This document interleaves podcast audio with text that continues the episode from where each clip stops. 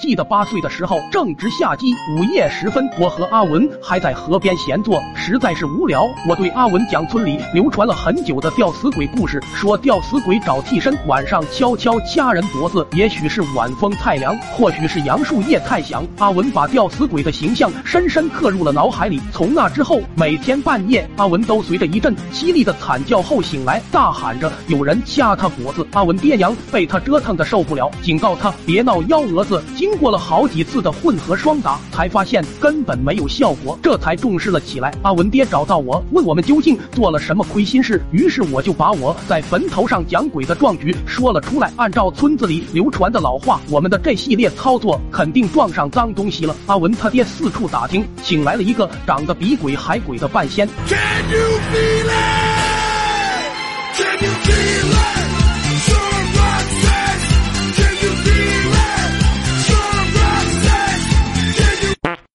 站起来后，就让阿文自转三圈，又让我自转了三圈，最终得出了结论：我俩被脏东西招上了。阿文惹了吊死鬼，随时有可能半夜上吊；而我惹了饿死鬼，有三更撑死的风险。我俩爹吓坏了，问怎么个破解法。半仙说：躲到后山闭关一个月，躲过去就可以了。我爹和阿文爹一开始半信半疑，但很快诅咒在我身上应验。刚入秋，我的腿就开始慢慢变黑。据说饿死鬼就是全身发黑。我俩爹。这才怕了，立刻把我俩送到后山的小破屋里。阿文，我俩也是即将开始一个月的同居生活。一开始我们晚上还有俩爹轮流陪着，后来俩爹扛不住了，田里活太多了，于是让我俩晚上互相监视着。为了能活下去，我俩白天睡觉，晚上互相扇耳刮子，保持清醒。扇了三五天，脸实在受不了了，于是想了一个一劳永逸的办法。为了防止我撑死，我们改造了一个破鸡笼子，到了晚上扣在我脑袋上。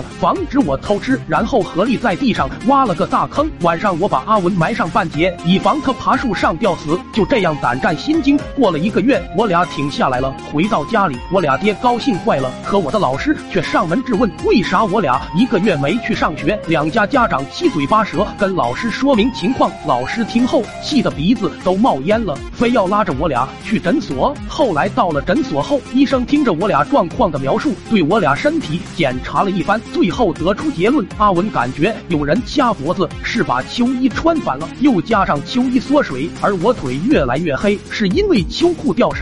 我不甘心呀，立刻追问了一句：我一到晚上躺到床上就想吃鸡鸭鱼肉，这个你怎么解释？医生没回答我，转身对我爹说：这个确实是病，馋的打几顿就好了，记得要专抽嘴。特么的，就因为医生这几句话，老爹最后都给我删出厌食症了。